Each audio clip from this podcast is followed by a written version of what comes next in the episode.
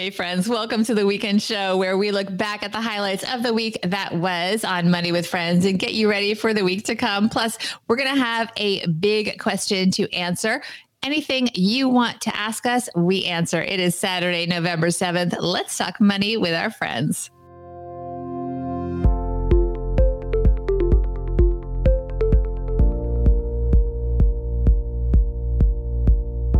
Welcome to the Money with Friends podcast. I am certified financial planner, Bobbi Rebell, host of the Financial Grown Up podcast, coming to you from my very grown up kitchen in New York City.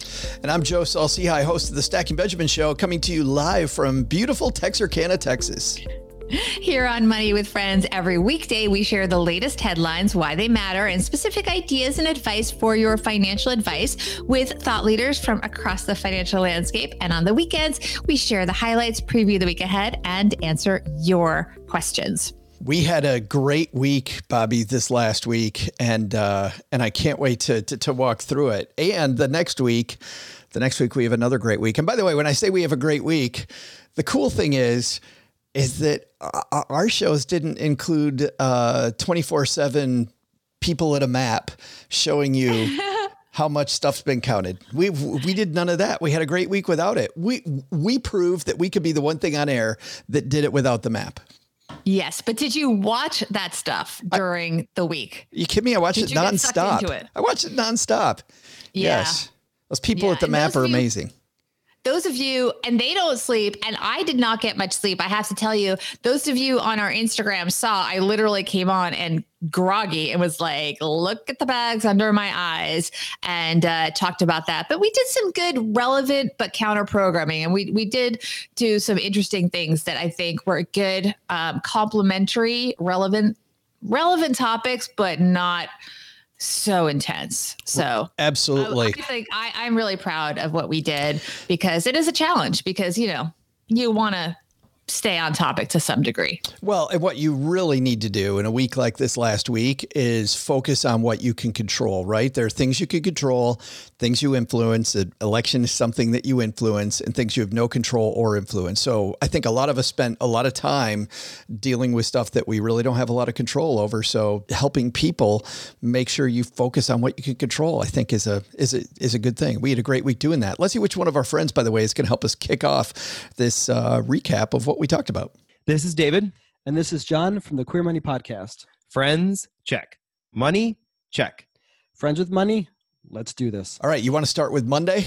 Yeah. So on Monday, we talked about something that was really nice a day ahead of the election, which is a bipartisan bill that could potentially, and it's it's not law. So, you know, at this point, it's just being discussed and go starting the process, but it's about perks and changes to the retirement rules and student loans that could be coming. And I stressed that it was bipartisan. So I think that was really nice ahead of the election. As we record this, by the way, the votes are still being counted. And I and I do want to say that one big takeaway from the election is that our country is divided and that's really hard. I mean, it's going to come down to the wire. We don't know who will eventually be running the country. And so to talk about something that is bipartisan and possibly really positive for a lot of people financially, I think was a really important show. And I encourage everyone to go back and listen to it because if this passes, and again, because it's bipartisan, there's a good shot.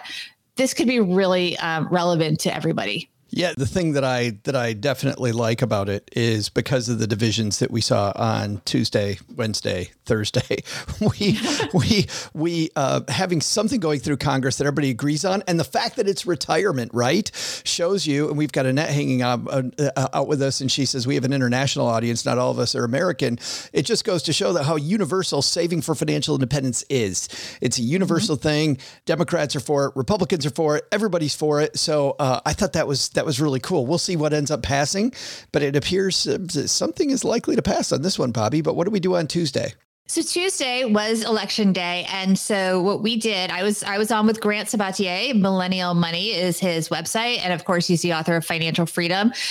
We talked about the fact that you should not let your feelings about the election mix with your investments. A lot of people feel like well if this happens if this happens we can it can really mess with your head and the truth is your investment goals should not change and you shouldn't make knee jerk decisions tied to this bananas election.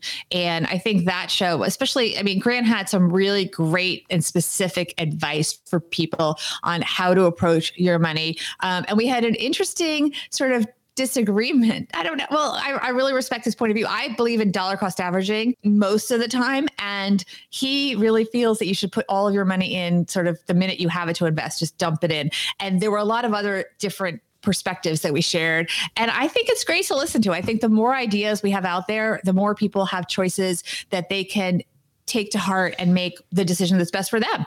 And we don't always, there isn't always one way. There's the best way for you. Well, and listening to that discussion as I was going for my morning walk uh, the morning after, I thought that you were both right. I mean, 70% of the time the stock market goes up, so Grant's not wrong.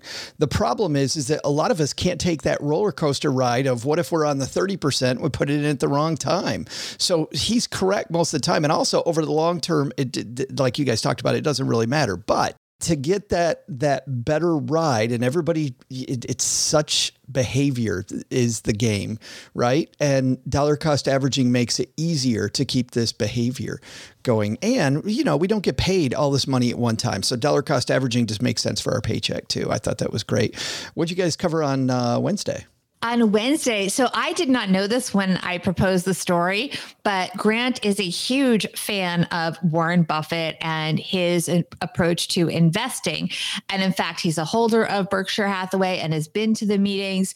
Um, and so we talked about Warren Buffett's longest held stocks. And I have to credit our audience, by the way, we did do a quiz asking them, what do you think is the number one um, longest position, longest holding of Warren Buffett, and they got it correct. So I was really proud of our audience. It is Coca Cola. I'm not going to do a spoiler and tell you the rest of his long held stocks, but we did go through the list, and Grant was incredibly knowledgeable about each one. And he did something that he hasn't done before. He gave opinions on these 11 stocks about whether he thinks they will continue to be strong performers. And we also discussed the fact that while these were his longest held investments, they were not necessarily his largest positions. And just because he still owned some piece of stock doesn't mean he hadn't reduced his position. So you have to take it within that context, but it does show an evolution of how he, he's been thinking Coca Cola, as I said, was the longest holding, one of the quote more recent holdings. I think off the top of my head, I'm going to say 14 years, but I'm not 100% sure. It was something like UPS, yeah,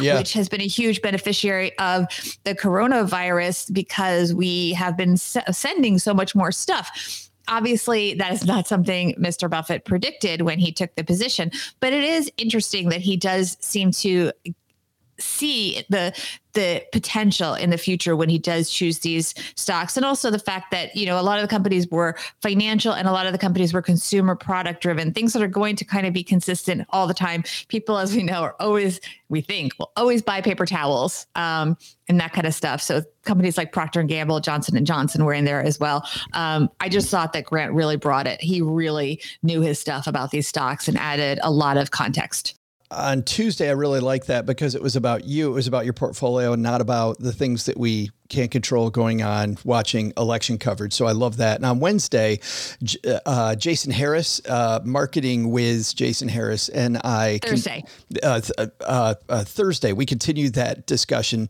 um, by talking about presidents. And there was this wonderful feature piece in uh, in the New York Times about these people in Finland who every year since Harry or every president since Harry Truman, they've given these watches to, and it, this watch now has become the president's watch. And we talked about how it, how important strategic gift giving can be, and also how if you're trying to make an impression on people, how much uh, how much having the right people where your thing is, like handing uh, handing a watch to presidents, has really made that watch something that a lot of people want to buy, and they sell these watches for up to fifty five thousand dollars. I mean, these are not cheap watches. So in an age where people carry around a phone to see what time it is having a watch um, uh, is interesting. And then the presidents, almost all of them universally sent back a handwritten thank you letter about it. In fact, when Richard Nixon had his watch repaired, he sent this long handwritten note about what a great watch it was and how he couldn't wait to get it back. And it's been wonderful. And he just needs to have it fixed a little bit. Um, the value of a handwritten note, Bobbi, in this age when we're all on email or texting, um, very, very powerful. And Jason talked about a strategy he uses where he'll do birthday cards for everybody in his company.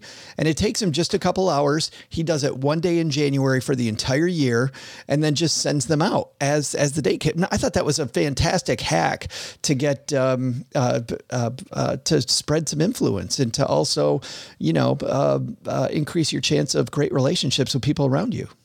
Now, here's my question, Joe. You talk about influence and getting your products on the right people and having them seen. Did Jason send you a mechanism t-shirt and are you walking around Texarkana spreading the love and, you know, promoting mechanism for him? You know what's funny is I should do that next time he's on cuz yes, he did. He sent me he sent me a, a, a, copy of his book, which is funny because I already had one. So I gifted it because it's fantastic.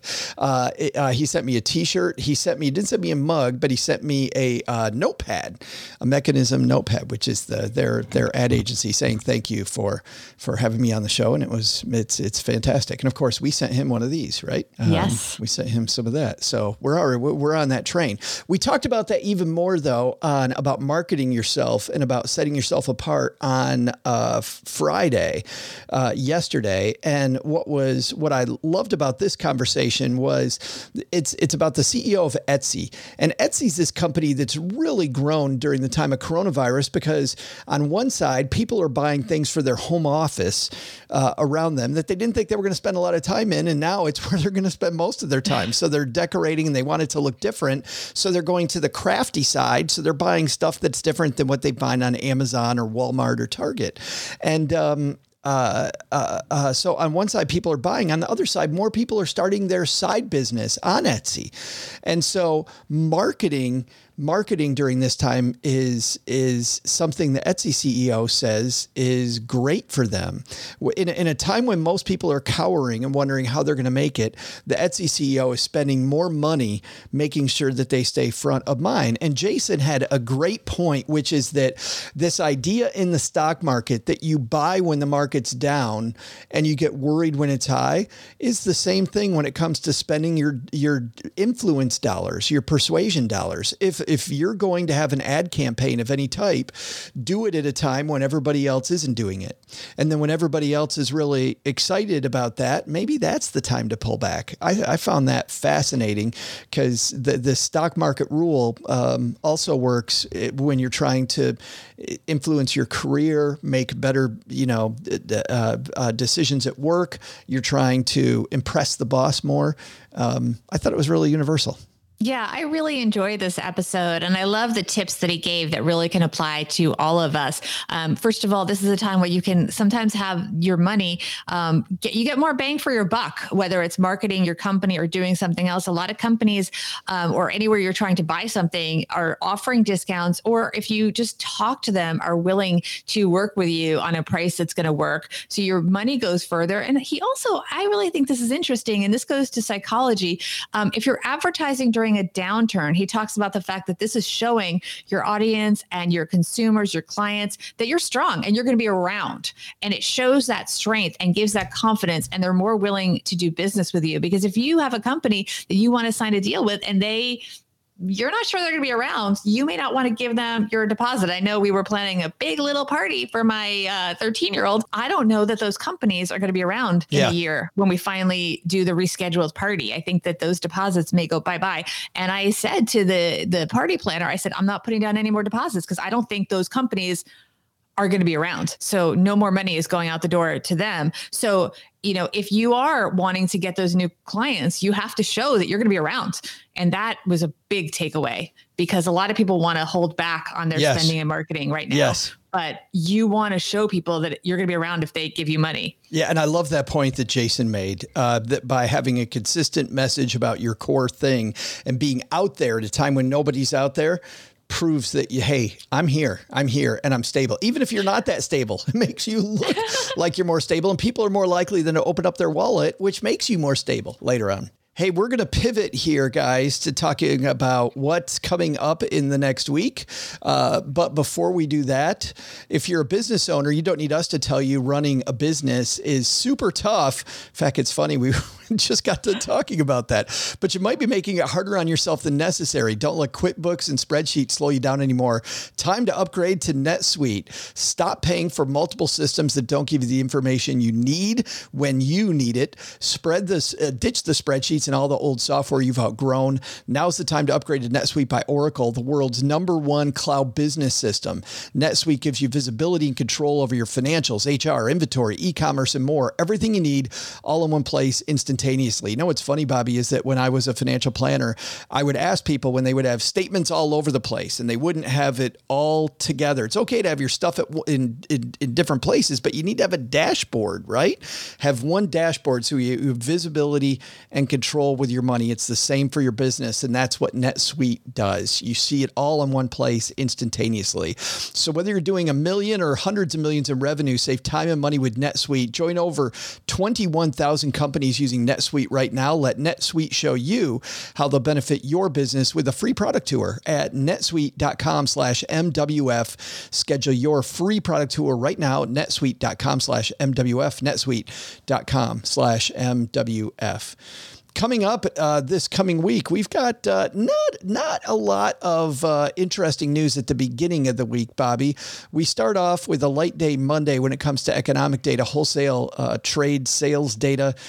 Uh, not a lot there, but some of the companies declaring earnings, I think, are going to be interested, uh, interesting rather, for um, vegetarians that want to pretend that they're carnivores. Beyond Meat is going to be declaring earnings. Cars.com, McDonald's, I think, is a bellwether. It'll be interesting to see what happens there. Of course, on the other side of that, Norwegian Cruise Lines is uh, going to declare their quarterly earnings on Monday, as will Taubman, who owns, of course, a bunch of shopping malls. Speaking of shopping, that'll be interesting. On Tuesday, the IBD Economic Optimism Report is out, and just after the election to see if people are optimistic or not, I think is interesting. And of all the companies declaring earnings on Tuesday, Viacom CBS, I think, is the big one. Wednesday, OPEC does their monthly report. Mortgage data comes out, applications and refinances. Uh, the big companies declaring earnings are some of the interesting ones. Mastercraft Boat Holdings. Are people are people buying boats during this during during this downturn? I don't know. I think well, no, no, no. Well, here's the thing. Yes and no. I mean, it, it, this is a quirky thing. no, in theory, people, this is not the time to go out and splurge on a boat. But the reality is, if you want to keep your family safe, you could go live on a big go, boat. I mean, no, I mean, I read an article. I, I don't, I don't want to say where it was because I'm not sure, but I think it was, you know, someplace where they target the audience. It's like a section of a paper where they target, you know, big homes and real estate and that kind of thing. Yeah. And they were talking about the fact that people were renting homes in Florida on the water so that, and they weren't that interested in the home. They needed the, the place to put their you know, you can call it a yacht, but a, a, boat that had sleeping quarters on it, not necessarily a mega yacht, you know, a boat that had one or two bedrooms that they could live on because the feeling was that was a very safe place to be. And they could have some, you know, outdoor, you could go sailing and you're out in the middle of the ocean and you don't have to deal with getting infected and worrying so much about the masks and all of that. So, there's something to be said with if you know we've seen this push towards people moving in the suburbs where they're not in cities and they want to have more space if you're going to buy a suburban house for you know x hundred thousand dollars the logic is the same to buy a boat for the at the very least point. it's a great vacation so, right know. now right at the very least it's a great vacation but but but i yeah. think it also shows optimism right if if mm-hmm. if if if mastercraft beats estimates or gives guidance that things look like they're improving that's going to be a big sign that, that that'll be that'll be uh, very interesting. Another interesting company on uh, Wednesday, uh, new insurer uh, Lemonade uh, is going to declare earnings Thursday. The Consumer Price Index. We get to take a look at inflation on Thursday. Lots of companies with earnings: Applied Materials, Agile Therapeutics, Emerson Radio, Walt Disney uh, has earnings. That on Friday, the Producer Price Index. So we'll be able to compare those two inners, what it, numbers, what it costs to produce a good, and then what people are paying for it. And on Friday, not a lot of companies declaring earnings, but two two big ones. DraftKings. The only reason I bring up DraftKings is because of the fact that uh, I've heard a lot of like pro stock traders, you know, these day traders really focus on DraftKings quite a bit. And so DraftKings be interesting. And then J.C. Penney Uh, just you know, y- you've heard the death rattle from J.C. Penney for a long time. Is J.C. Penney going to make it? That's one of those companies that you wonder about, Bobbi. Yeah, I still remember years ago there was this huge, huge press event that I went to to cover, and um, the gentleman who uh, Ron Johnson. run Apple, yes, and they he came out, and Ellen was there, and Martha Stewart was there, and it was this whole like we're gonna change everything, and we're not gonna have all this sales. It was a whole, it just didn't work. So, but yet they keep, you know, they keep going They find a they way. keep going. So yeah, they find a way. So there you go. I'm rooting for everybody. You know, I mean, I think the company I'm most interested in really, I think, is Taubman because retail has had such a hard time for so long and it's probably really bad right now. But I do wonder, you know, if they can hold on. And this goes back to what we're talking about with Jason Harris and, and the, you know, getting through the, the recession. If people, there are areas where there is, you know, a lot of, you know, quarantine fatigue. Um, and certainly, I do believe when we get past this, are people going to have a new appreciation for the in person shopping experience and really want to go? And will that boost them? I don't know. But I'd be curious to see what they say about their outlook and what they're trying to do to It's- reinvent themselves. It's funny. I'm a guy that that always rolled his eyes about walk people that just walk around a shopping mall for fun. Oh my God, does that sound like fun right now? That's all, that sounds like so much fun. Walking anywhere where there's a bunch of people just sounds like it would be it would be great. But I'm not now. But but uh, but can't wait to get back to, to get back to some of that. Coming up this week on Monday, Bobbi and I are going to kick off off the week together. We are talking about um, some reports that say that moving your money around, or, or excuse me, um, people aren't going to spend money until we get some clarity around the election results. Uh, which which I found in, interesting when when Bobbi when you wrote that to me last night. I'm like, what what the hell is this about? So we're Yeah. gonna dive into that on Monday. Uh, who's your guest on Tuesday?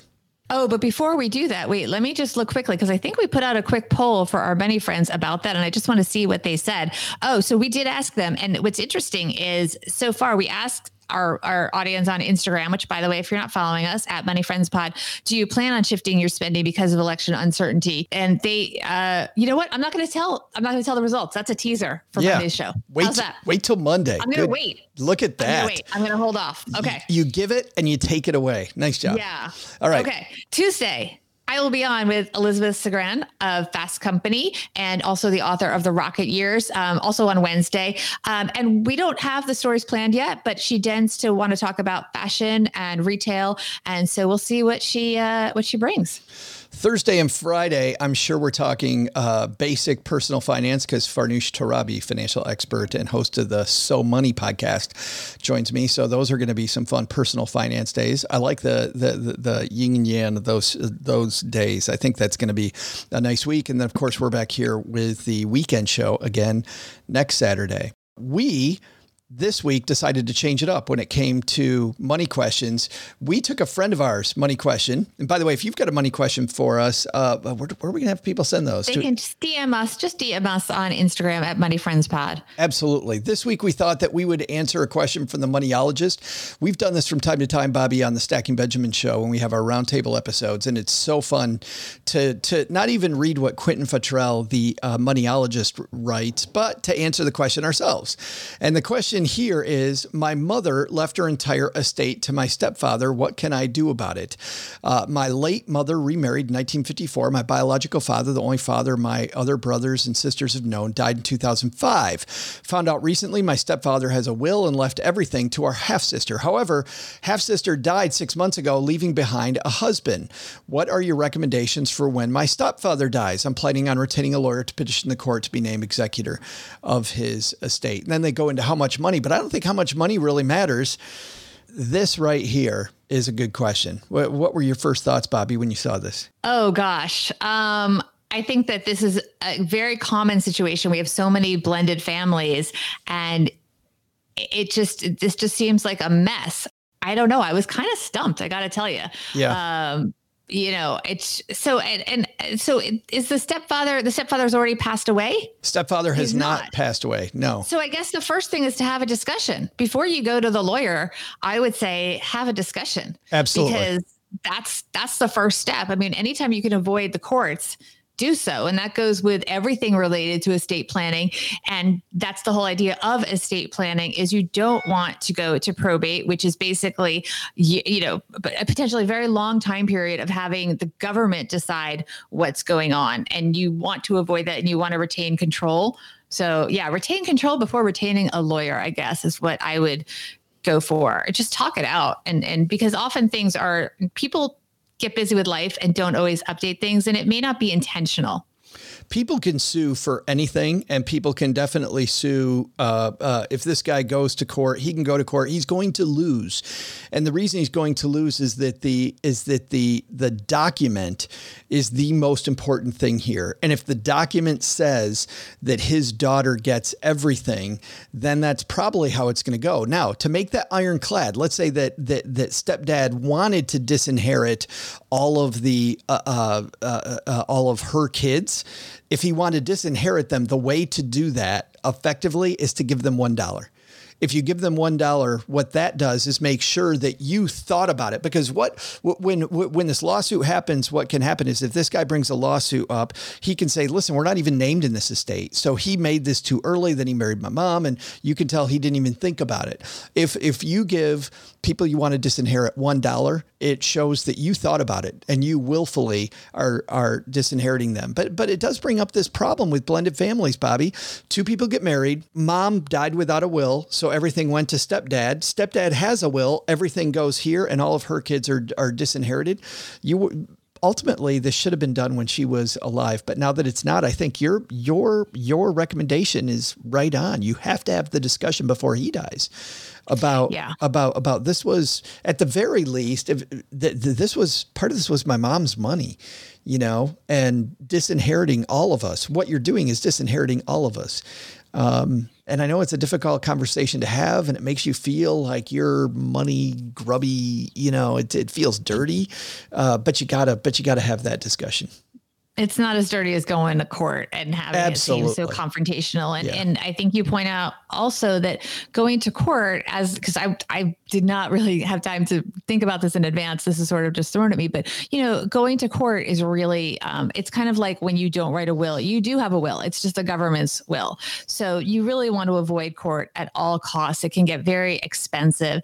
And to some degree, it, it is what it is. I mean, he has the money and he can do what he wants with it. And he may be very clear that he wants to give it to his heirs, to his biological heirs.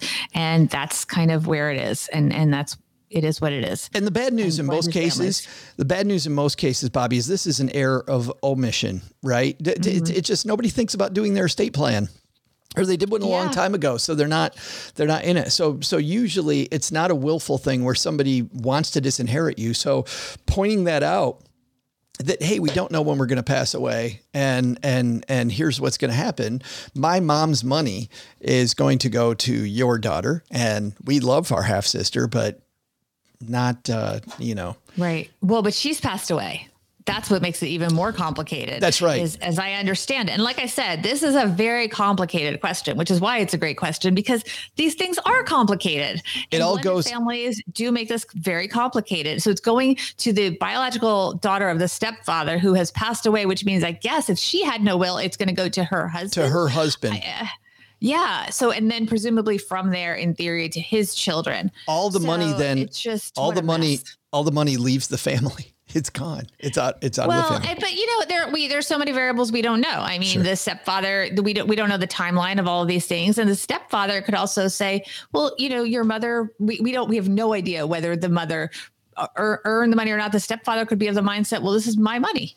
You know, I I was you know we're presuming they're of a different generation. For all we know, he could be of the mindset that no, it's not your mother's money. It's my money. I loved your mother very much. She passed away. It's my money you know, I was I the earner. We don't know. I'm presuming a lot, but we just don't know. And it's my money. I think that's, that's why that. you got to have we the conversation. No got to have the conversation. That's that's going to do it for this week. I think that puts a cap on it. Thanks to everybody for hanging out with us. If you've got a question, uh, DM us on on Instagram. Heck, you can DM us on Twitter. Write us an email. Uh, however, you've got a question, Bobbi and I happy to answer it on a Saturday. Have a great weekend, everyone. She's Bobbi. I'm Joe. We'll see you next time back here at Money with Friends. Bye bye.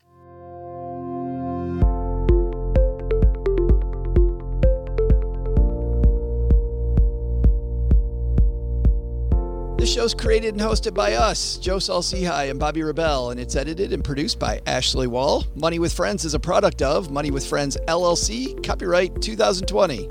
For a list of the thought leaders who appear on the podcast and links to the stories discussed, head to our website, moneywithfriendspodcast.com. You can also check out our schedule for upcoming recording sessions so you can join us and be part of the show. Also, be sure to follow us on social media at Money Friends Pod on both Instagram and Twitter. Look out for our polls and quizzes. You could get a shout out on the show. We're well worth following, we promise. As with anything, remember you shouldn't take advice from any of us or any other videos or podcasts without first talking to your financial advisor.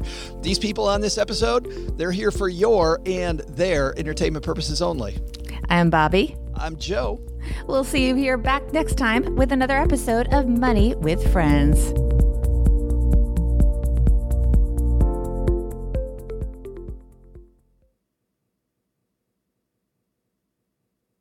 Bam, nailed it.